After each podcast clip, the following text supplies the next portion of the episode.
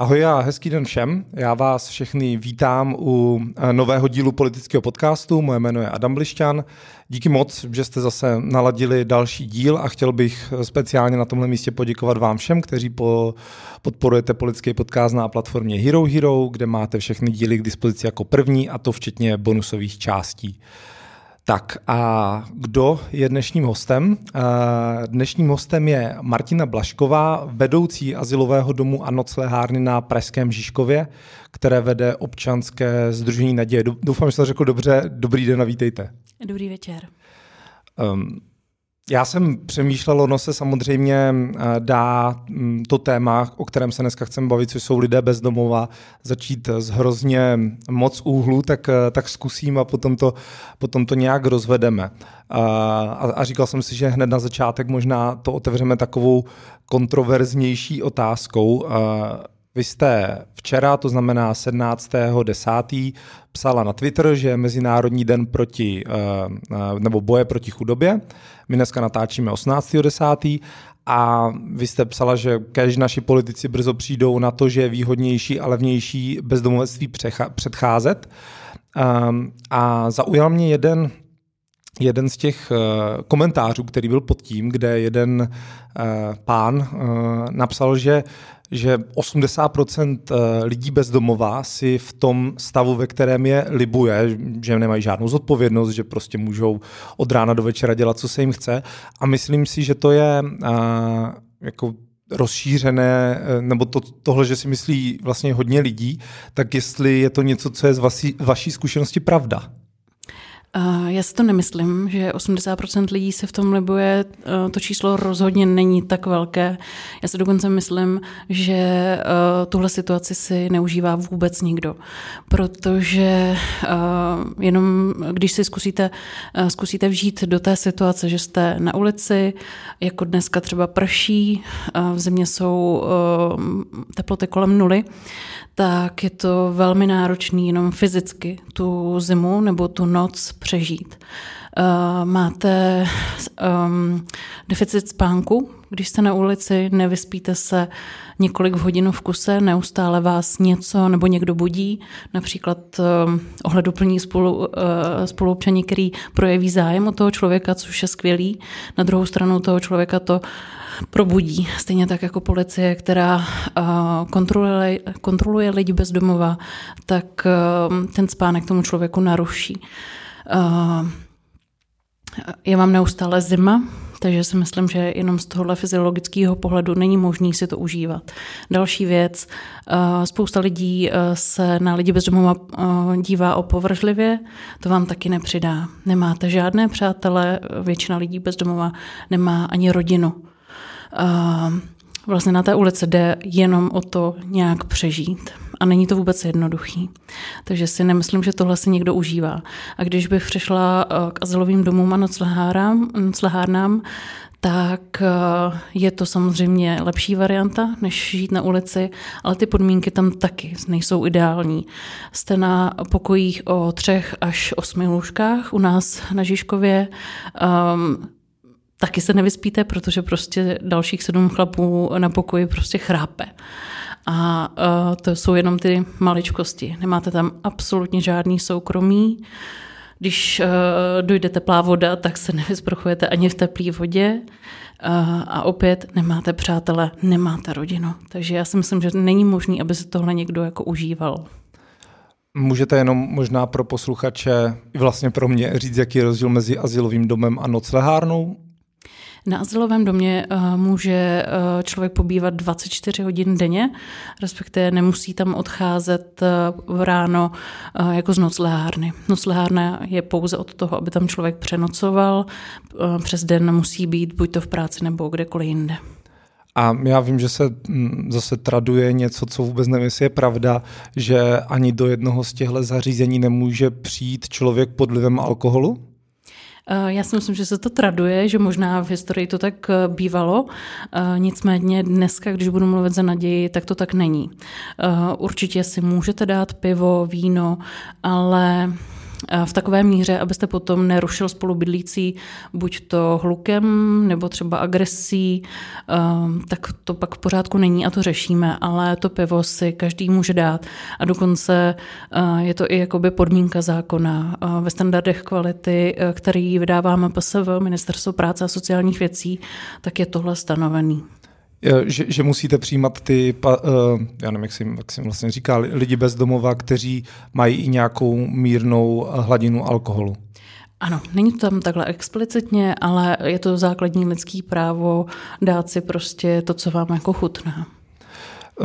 Když jsem oznamoval, že se spolu budeme bavit o téhle věci, tak jsem tam mm, jsem napsal, že Mám pocit, že je tohle téma trochu přehlížený a někdo mi zase odepsal, že 80%, což znovu se setkáváme s číslem 80%, asi je eh, nějakým způsobem oblíbený, je, mm, že 80% bezdomovců jsou muži, proto to vlastně nikoho nezajímá, protože eh, chlapi si mají pomoct sami, tak eh, Možná mě k tomu napadá hned několik otázek. Jestli si myslíte, že je uh, ten fenomén bezdomovectví lidí bezdomova přehlížen a podceňován a potom uh, proč? Jestli si myslíte, že ano, tak potom proč, jestli ne, tak když tak položím další mm. otázku. Um, Myslím si, že tenhle fenomén je velmi podceňovaný. Eh, naštěstí v poslední době mám pocit, že se to zlepšuje a obzvlášť u Pražanů, tak si myslím, že jsou celkem informovaní, když to srovnám třeba s vesnicí, odkud pocházím. Um, proč to tak je? Eh, já si myslím, že eh, je to asi přirozená lidská vlastnost soudit um, něco, co vidím, že na první co vidím na první pohled. To znamená, uh, vidím uh, lidi u hlavního nádraží, kteří jsou opilí, špinaví, uh, občas ruší ty kolem jdoucí, tak na základě toho mám prostě potřebu soudit, uh, je to opilec, nic nedělá. Ale už nevidím, proč to tak je a uh, že ten člověk třeba jako nemá možnost na tom pracovat. A je to, je to tak, že 80% nebo asi většina uh, jsou muži a uh, Tušíte třeba, proč to tak je? Uh-huh. Uh, tohle tvrzení je správný, naprosto přesný. 80% eh, lidí bez domova jsou muži, zbytek jsou ženy. Uh, já si myslím, že to je proto, že ženy mají přirozeně potřebu navazovat kontakty, sociální vztahy, udržují ty vztahy a potom, když jsou v nouzi, tak se na ty lidi můžou obrátit. To si myslím, že je jedna věc. A druhá věc, ženy eh, jako matky, tak eh, mají nejspíš přirozeně větší pod sebe záchovy a opravdu jako zatnou zuby a eh, makat na té své situaci. To je moje domněnka, nevím, jestli je na to nějaký výzkum, já si myslím tohle. Vy už jste po druhé, myslím, zmínila ty sociální vazby. Je to třeba nějaký společný znak lidí bezdomova, že třeba jsou to eh, většinou asi finanční problémy, ale že právě eh, že nemají moc přátel nebo jsou, jsou úplně bez rodiny, tak eh, jsou to ty lidi, kteří jsou k tomu bezdomovectví náchylnější? Mm-hmm. Je to tak. Ehm, většina z těch lidí tak pochází ze špatných rodinných poměrů, bych řekla. O tom pojednává teďka náš seriál Duše bezdomová, který napsala naše psycholožka. A vlastně ta tvrdí, že všichni lidi bezdomova tak jsou nějakým způsobem traumatizovaní z dětství. Takže um, v těch rodinách nefungovaly vztahy, byl tam alkohol, drogy, duševní nemoci. Bohužel se tam objevuje i sexuální zneužívání. To jsou všechno velký traumata a ty děti, pokud vyrůstají v takovémhle prostředí, tak pak v dospělosti nejsou schopní fungovat, přebírají vzorce chování těch svých neúspěšných rodičů. Um, takže ano, jsou ze špatných poměrů a v dospělosti tak většinou nejsou v kontaktu s rodinou nebo ji vůbec nemají. Takže je to tak. Je tam ještě něco dalšího, třeba co ty lidi, kteří končí na ulici eh, bez domova, tak eh, něco dalšího, co je spojuje, třeba mm, napadá mě věk, je, třeba nejčastější nějaká věková skupina, která se uh, takhle může odstnout bezdomova, nebo je to prostě průřez populace? Je to průřez populace, um, ale řekla bych, že mezi těmi 40 a 50 roky tak je to nejčastější. Um, vyššího věku lidi bezdomova se úplně často nedožívají právě proto, uh, že nemůžete dlouhodobě jako vydržet na ulici ty náročné podmínky.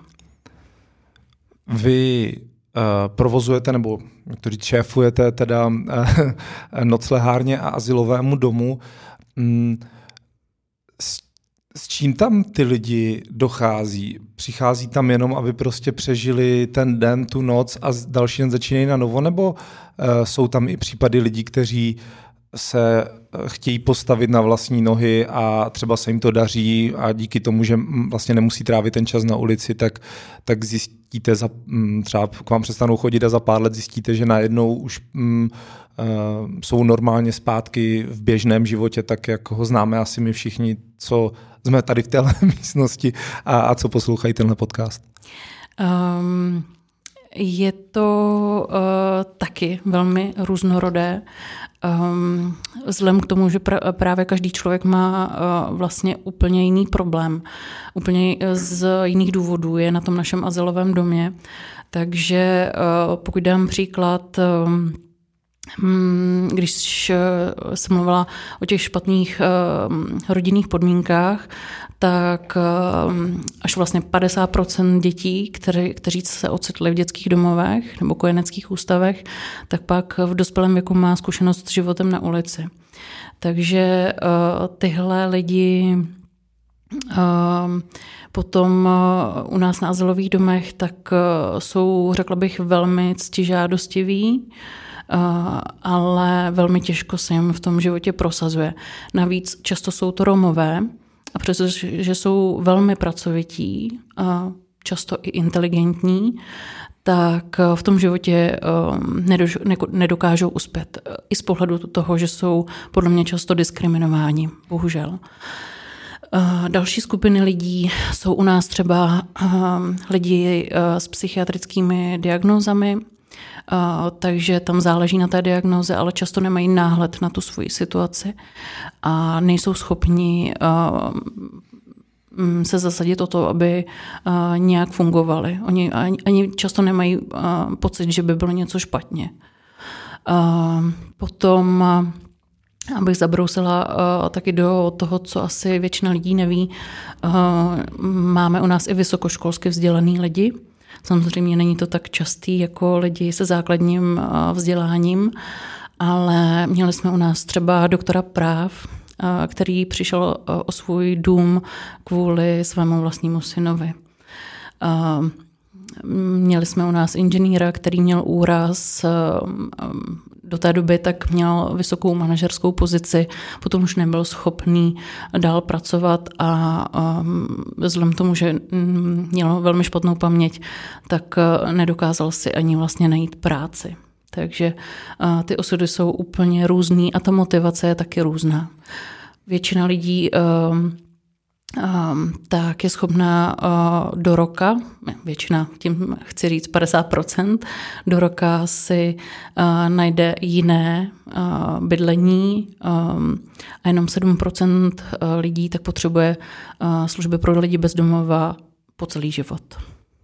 Tak to jsou podle mě, nebo aspoň z mého pohledu, celkem dobré čísla, čekal jsem to horší ale určitě je asi i spousta lidí bez domova, kteří nevyužívají uh, služeb tady asilového uh, centra, kteří prostě celý život uh, stráví, nebo potom, když se dostanou na tu ulici, tak už tam dožijí zbytek života. Je, je to tak, nebo většina to zkusí a zjistí, že třeba ten asilový dům jim z nějakého důvodu třeba nevyhovuje, tak uh, zůstanou, teďka to řeknu možná hnusně, ale jako pod mostem, což je takový to, ani nevím, jestli teda ty lidi někdy pod mostem žijí, ale říká se to tak. Žijí i pod mostem, je to velmi častý. Um, Myslím si, že většina uh, lidí bez domova tak zkusí, uh, když ne azylový dům nebo noclehárnu, uh, tak třeba naše denní centra, kde se můžou osprchovat, najíst se, dojít si k lékaři za sociálníma pracovnicema pro oblečení, tak to většina z nich zkusí. Myslím si, že při nejmenším v zimě tak zkusí um, noclehárny, které jsou zdarma, protože to, ta zima je opravdu velmi náročná, takže myslím si, že ano, většina, většina lidí uh, využije uh, za tu svoji bezdomoveckou uh, kariéru určitě nějakou službu. Mm, vy jste to, myslím, psala zase na Twitteru a mm, mám trošku pocit, že se tak o tom obecně mluví, že samozřejmě pro lidi, kteří jsou třeba v asilovém domě, je hrozně těžký si najít třeba komerční pronájem hned jako ten další krok. Uh, oni, mm, jestli se nepletu, tak existují i nějaké mezikroky, nějaké uh, sociální bydlení třeba, tak uh, jsme teďka v Praze, tak uh, dělá v tomhle Praha třeba dost, je, je těchhle bytů dostatek, nebo vlastně ani nevím, jestli to teda zřizuje, zřizuje Praha um, teď, chtěl jsem říct teďka, ale spíš otazník, dělá tady v tomhle stát nebo město dostatek? Mm-hmm. Stát eh, podle mě určitě nedělá dostatek. Ehm, eh, minulá i současná vláda tak mluvila o, sociální, o zákonu o sociálním bydlení. Ehm, bohužel nic takového nevidím, že by se jako chystalo, což si myslím, že je ten zásadní problém. Takže stát za mě určitě nedělá dostatek. A co se Prahy týká, tak eh, dosavadní eh, vedení eh, se Zdeňkem Hřibem v čele, tak ehm, si myslím, že dělalo poměrně hodně pro to, aby se tenhle problém vyřešil. Rekonstruovalo se poměrně velké množství bytů, a uh, i pro lidi bezdomova uh, v seniorském věku nebo handicapovaný, tak uh, za téhle éry tak se nám podařilo jako umístit do nějakých bytů. On byl hostem minulého podcastu Adam Zábranský, který tohle má pravděpodobně na starosti a říkal, že občas politický podcast poslouchá, tak ho zdravím. A, ale musím se zeptat zpátky k tomu, že jste říkala současná i minulá vláda, že mluvila o zákonu o sociálním bydlení. Eh, a zatím to eh, s tím nevypadá, že by se to někam pohlo, tak co by, co, co by vlastně takový zákon měl eh, dělat, nebo co, co je jeho hlavní, je jeho hlavní náplň, jestli to dá popsat v pár větách? Mm-hmm. Uh, nejsem na tohle úplně odborníkem, já si to prostě představuju tak, že budou dostupné uh, sociální uh, byty, to znamená prostě malá garzonka, určitě ne někde v pařížské ulici, um, ale která bude dostupná prostě za běžný nebo zvýhodněný nájem. Konkrétně, co by ten zákon měl upravovat, to si netroufám jako tvrdit, nejsem odborník. Jasně.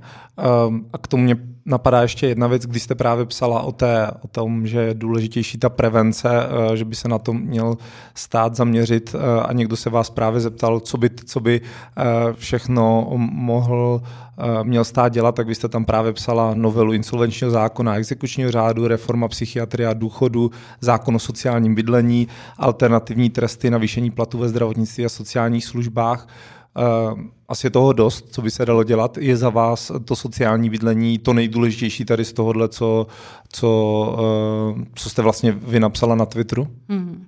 To je zajímavá otázka, tomu ještě nikdo nikdy nepoložil, ani jsem se nad ní nezamýšlela. uh, Takhle od boku bych střelila, že podle mě je důležitější to, aby eh, se eh, řešila eh, v České republice chudoba obecně. Takže ten insolvenční zákon, exekuce, aby se řešily, protože momentálně tak není to úplně šťastně nastavený. Taky nejsem na to odborník, ale za mě třeba u insolvence tak by nemělo být nastaveno, nastavena podmínka, že musíte splatit 30% těch dluhů. Eh, to v možnostech většiny lidí prostě není.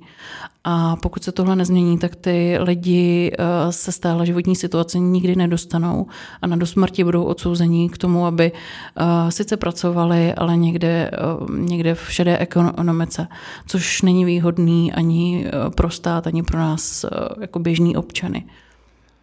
Já teďka mm, položím takovou, možná na první pohled, nebo tohle byly spíš takový systémové otázky, nebo jak to říct, ale určitě se každý z nás setkal někdy s tím, že jde a člověk bez domova, který někde žebrá, což mimochodem asi nemusí být vždycky, že jo, člověk bez domova, to, to klidně potom můžete, můžete upravit, ale a chce po nás třeba nějaké peníze, nějaké, eh, no asi typicky peníze, mm, tak Otázka číslo jedna, máme mu je dát, je lepší mu jít něco koupit třeba, aby si za to nekoupil alkohol, nebo prostě tím, že ten život na ulici eh, mě jich občas líto, takže i když vím, že si to třeba ten alkohol koupí, tak si říkám, jako nevím, jestli to dělám dobře, ale že vlastně a je to na nich, jako co, co jim udělá eh, v tu danou chvíli tu největší radost, protože si, si myslím, že to musí být hrozný, eh, jak jste, jak jste to popisovala všechno, žít na ulici, tak to je, to je vlastně první část té otázky. A rovnou položím druhou, jestli těm lidem ne, nelze jako, jako jednotlivec se svým nemůžu pomoct nějak dlouhodobě. Teď nevím, že se domluvím, že mu každý týden budu dávat třeba stovku, uh, abych mu pomohl nějak se do toho normálního života vrátit. Uh-huh. Um, já určitě nedoporučuji dávat peníze obzvlášť ne v Praze, možná uh, někde na menším městě, uh, tak to může pomoct, ale co se Prahy týká, tak tady vlastně lidi bezdoma, bezdomová mají veškerý servis. Teď nemluvím o tom, že třeba na azylový dům se čeká dva, tři měsíce, ale ty služby tady jsou vlastně kompletně pokryté.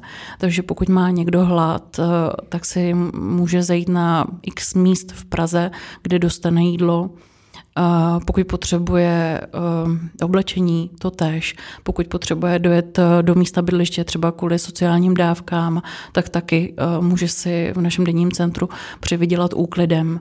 Takže tohle není problém, nedávala bych peníze. Takže jsem to dělal špatně do.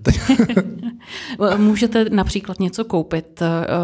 To je, myslím, fajn, protože třeba v našich denních centrech, kde rozdáváme jídlo, tak to není úplně uh, jako pestrá a výživná strava, prostě dostane uh, nějaký chleba s nějakou pomazánkou. Takže pokud někomu chcete zpříjemnit den, že mu koupíte třeba typicky něco sladkého, všichni lidi bez domova mají rádi sladký, a potřebují si obalit nervy, tak můžete. Nebo třeba kafe. Jo. OK, a takže ty lidi to dělají, protože si za to chtějí koupit asi ten alkohol, že jo? Uh, často si myslím, že, že ano. A je třeba, uh, je třeba nějaká mm, zase jakoby věc, kterou já jako člověk, jako jednotlivec, teda, a když se vrátím k druhé části té otázky, můžu udělat, abych tomu člověku pomohl. Já jsem takhle totiž jednou viděl eh, někde v centru Prahy někoho, kdo teďka, jako já jsem, já jsem se u něho zastavil, mi začal říkat ten svůj příběh a jako neměl jsem důvod mu nevěřit, vypadal sympaticky bylo mi ho jako fakt líto, ale nevěděl jsem, jestli teďka mu mám dát jako třeba větší obnos peněz, nebo jestli se s ním mám domluvit, že se tam s ním, nebo ho někam odvést, jak třeba, nebo má to takhle vůbec jednotlivec řešit, je lep, nebo je lepší prostě poslat ty peníze třeba, když bych chtěl eh, na nějakou neziskovou organizaci, občanské združení a, a vy ty peníze jakoby rozdistribujete lépe? Mm-hmm. Um, myslím si, uh, že B je správně, uh, že je lepší to nechat na nás jako na profesionálech, protože se snažíme uh, ty finance využívat, využívat samozřejmě uh, nějak hospodárně. Když chcete tomu člověku pomoct, um, tak už jenom to, že se s ním bavíte, že ho třeba vyslechnete, si myslím, že je v podstatě taková pomoc, protože většina lidí se od nich odvrací. Takže pokud dáte na jeho svůj zájem o jeho příběh, to, že mu prostě věnujete čas, si myslím, že je velmi důležitý. Dám příklad, pokud eh, víte o tom člověku víc, že třeba právě žije v nějaký té zahrádkářské kolonii eh, nebo pod tím mostem klidně, eh, tak a nechce do azylového domu, například kvůli tomu, že má psa, což je obtížné jako to zvíře opustit, tak spousta lidí prostě nejde z tohohle důvodu k nám, tak můžete se ho zeptat, jestli nepotřebuje třeba spacák, deku, jestli nepotřebuje nějaké oblečení, kafe v termoce mu můžete přinést, něco takového určitě je fajn. Co se té odborné pomoci týká, tak je možné mu nabídnout, že ho například doprovodíte na městský úřad, kde by měla být nějaká sociální pracovnice, která už ví, jak postupovat tak, aby se ten jeho život zlepšil. A teď přijde otázka za milion. Proč se, když třeba, jak říkáte, Praha uh, asi je v tomhle, nevím, jak to říct, dobře vybavená, nebo respektive dokáže poskytovat takové ty základní potřeby, jestli to eh, říkám správně, proč se třeba nedaří dlouhodobě udělat něco s těma lokalitama, jako je právě třeba takzvaný Sherwood, to znamená okolo hlavního nádraží, jsou tam, ne, nebo vlastně takhle, já ani nevím, jestli to jsou pořád ti stejní lidi bez domova, nebo jestli typicky uh, korzují různě po Praze. Uh, čím to je, že ty lidi tam vlastně zůstávají, nebo že tam jsou už jako, mm, nebo možná ne ty lidi, ale že ta lokalita už vypadá takhle, co já pamatuju, já teda zase tak toho moc nepamatuju, ale, ale už nějakou dobu. Um, řekla bych, že uh, teďka v Sherwoodu, tak jsou i e, uprchlíci ukrajinští, e, i, i další třeba syrští uprchlíci. Nejsou tam jenom čeští lidi bez domova, to si myslím, že je velký problém, e, že by se to mělo řešit. Ale když se vrátím k těm českým lidem bez domova, tak, nebo obecně ke všem lidem bez domova na celém světě, tak je to všude stejný. Mají potřebu se uchylovat do centra města, protože tam právě mají uh, zdroje toho, uh, jak na té ulici přežít. Takže uh, když to vemu u těch fyzických potřeb, tak v centru najdou v popelnicích nebo v koších spoustu jídla. Mají se kde ohřát na nádraží, v halách, dá se tam ohrát je tam daleko větší možnost si vyžebrat peníze právě. Nebo uh, v případě Sherwoodu, tak uh, vlastně uh, um, kousek od tamtud, tak máme denní centrum, o kterém jsem mluvila, takže i tam třeba čekají na to, až otevřeme. Jo, takže oni už mají vlastně nějakým způsobem jak to říct, jako režim, že ví, že tam dostanou nějakou, nějaké základní, nevím, jídlo a prostě potom se vrací zase do toho svého rajonu, protože tam, tam je jim nejlíp, nebo já se vlastně snažím a chápu, že na to asi odpověď jako nenajdeme, ale snažím pochopit uh, tu motivaci těch lidí tam být, když, ale já chápu, že oni uvažují asi úplně jinak, jo, ale uh, vy jste s nimi asi jako denně v kontaktu, tak je to, jsou to třeba lidi, kteří už jako nemají pro co žít často? Mm-hmm, to si myslím, že je docela výstižný že nemají pro co žít, oni tu vizi nemají, protože, eh, jak jsem řekla, mnoho z nich eh, tak má eh, doživotní dluhy, pokud se v tomhle státě něco nezmění často jsou psychicky uh, nemocní a uh, nemají tu vizi, nemají, nemají ty rodiny, nemají ty skutečné přátelé. Ty, kteří tam s nimi sedí, tak nikdo z nich uh, v mých očích jako rozhodně není opravdový přítel. To jsou jakoby účelový vztahy. To jsou asi lidi, kteří na sebe zbyli, že jo? Tak nějak. Přesně tak. Uh, hodněkrát jste už mluvila o, o psychice, tak Vlastně říkali jsme sociální vazby, že jsou důležité samozřejmě ty finance, když dojdou, tak, eh, tak je to velký problém, ale um, zase eh, ještě jste zmínila to, že lidi, kteří vycházejí uh, třeba z dětských domovů, tak často, často končí na ulici. Pomohl by v tomhle třeba nějaké systémové řešení, že by já nevím, byli dostupnější psychologové, psychiatři. Vlastně mám pocit, že až v posledních letech se možná to téma té, té psychické pohody nebo nevím, jak to nazvat, psychického zdraví víc otevírá, tak eh, je to něco třeba, co já mluvím hrozně dlouho vždycky, jak se za to omlouvám, ale těch, těch myšlenek je spoustu. Že jste říkala, že třeba v Praze mají zajištěny ty základní potřeby, můžou si dát někde to jídlo, mají kde přespat většinou, tak je třeba ta psychická pomoc to, čeho se jim zatím dostat nemůže? Um, Ano, je to ten eh, jeden, jeden z hlavních problémů. Eh, v České republice se dlouho mluví o eh, reformě psychiatrie, ta zatím bohužel není. Myslím si, že to je naprosto zásadní. Psychiatři jsou velmi vytížení, jejich nedostatek, stejně tak psychologů nebo psychoterapeutů obecně. Ehm, Naděje tak také měla eh, ordinaci psychiatra a bylo velmi obtížné někoho sehnat. Vlastně nakonec eh, ta ordinace musela být uzavřena, protože jsme nesehnali psychiatra.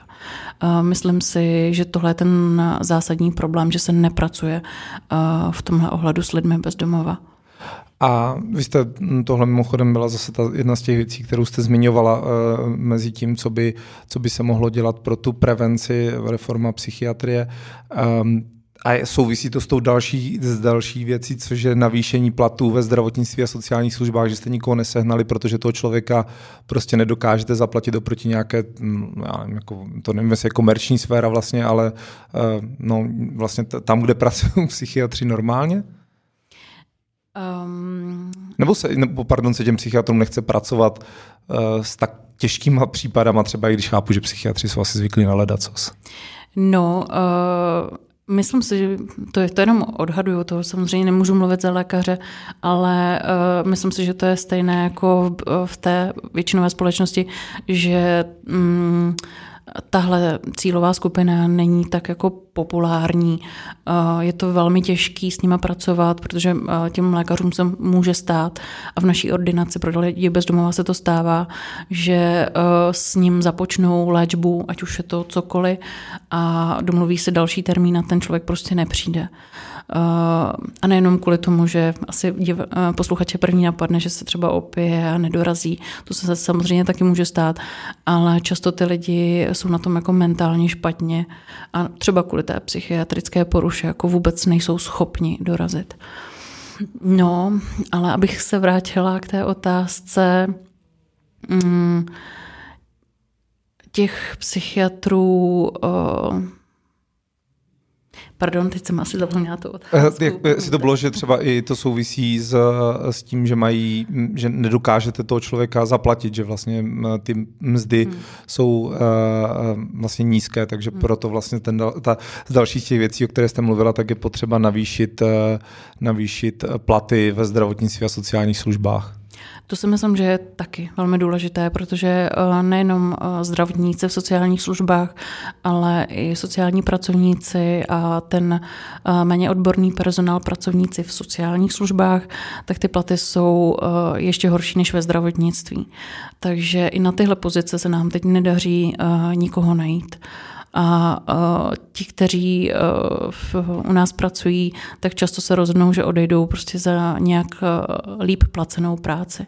Ne, že by k tomu, k, téhle práci neměli vztah, ale prostě z něčeho žít musí. Mm, já jsem se chtěl zeptat, jestli, nebo ta původní otázka, jestli máte pocit, že se zvyšuje počet lidí, kteří k vám chodí kvůli tomu zdražování, o kterém se mluví všude kolem, ale ono se vás to vlastně asi tím pádem dotýká hodně i na té eh, straně těch zaměstnanců, který, který možná ubývají, protože prostě potřebují lépe zaplacenou práci, takže si to chápu dobře, tak vzniká problém hned na několika frontách. Um, je to tak. Uh, teď momentálně, řekla bych, poslední uh, půl rok, uh, možná pár měsíců, tak eh, máme opravdu velký zájem o naše služby. Eh, dřív přes léto tak eh, bylo běžné, že prostě jste přišel, řekl jste, že potřebujete ubytovat a my jsme vás okamžitě ubytovali. Teď to tak přes léto určitě nebylo, tak čekací doba byla dva, tři měsíce. Ehm, a co je důležitá věc, teď bych řekla, že začíná, začíná ehm, začínají k nám chodit lidi, kteří uh, třeba během covidu, během těch prvních vln přišli o práci.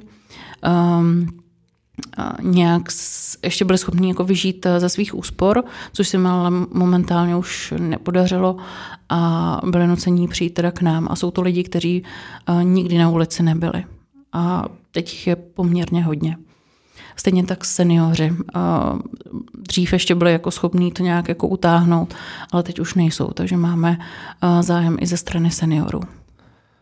Mm, dotýká se to potom i nějak třeba služeb, které jste schopni poskytovat. Já jsem četl, myslím, že to bylo v Českých Budějovicích, jestli se nepletu, že podobné zařízení, teďka pardon, přesně nevím, jestli to byl nocelehárna nebo asilový dům, nebo jestli je to vždycky třeba spojené, ale říkali, že už nebudou moct uh, se ti klienti uh, sprchovat každý den, protože prostě ty, ty energie vyskočily tak moc, že, že, že si nemůžou dovolit ohřívat teplou vodu, takže tak často nebo pro tolik lidí, tak jestli i hrozí omezování služeb třeba u vás takhle nějak.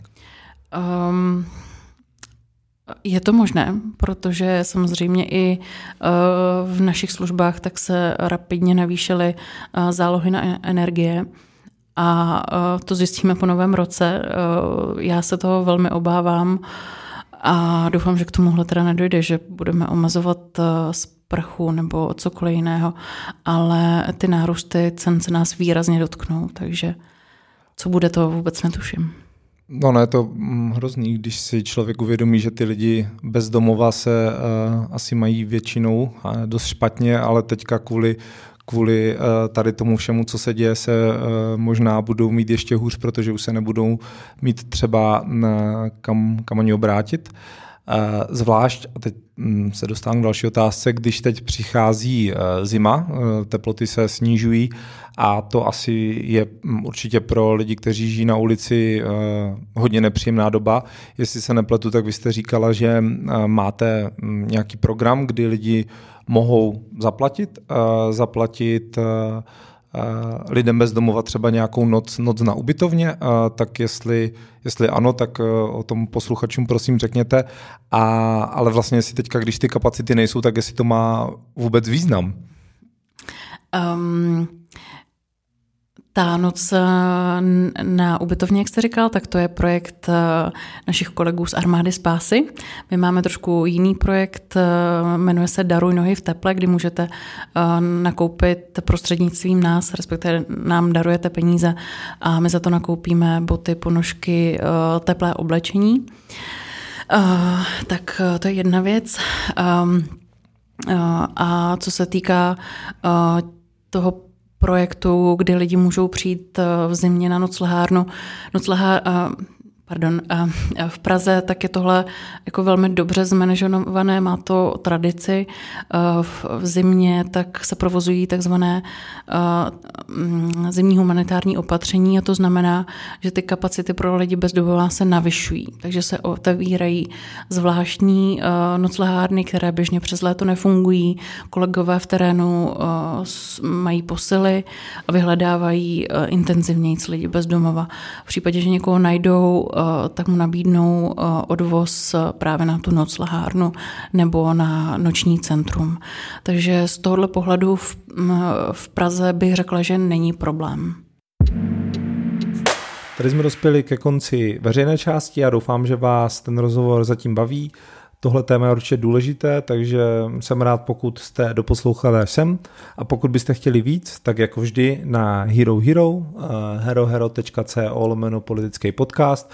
Pokud eh, politický podcast posloucháte pravidelně, tak tuhle adresu znáte z paměti, což vlastně není tak úplně těžký. A na Hero Hero ještě asi dalších 15 minut mluvíme například o tom, jak velký problém je alkohol u lidí bezdomova a proč je tak důležité se zaměřovat na prevenci, respektive jaké všechny náklady jsou spojené s lidmi bezdomova pro stát nebo pro tuhle sociální sféru. Takže to najdete na Hero Hero, kdybyste chtěli politický podcast podpořit, sledovat i jinde, tak můžete na Instagramu, na YouTube, kde je taky kanál politického podcastu a můžete všechny díly, které natáčím v poslední době vidět i s obrazem a nebo taky na TikToku, kde se snažím edukovat a vysvětlovat různé zajímavosti a aktuality, které se staly. Takže budu rád, když se na kterékoliv z těchto platform uvidíme.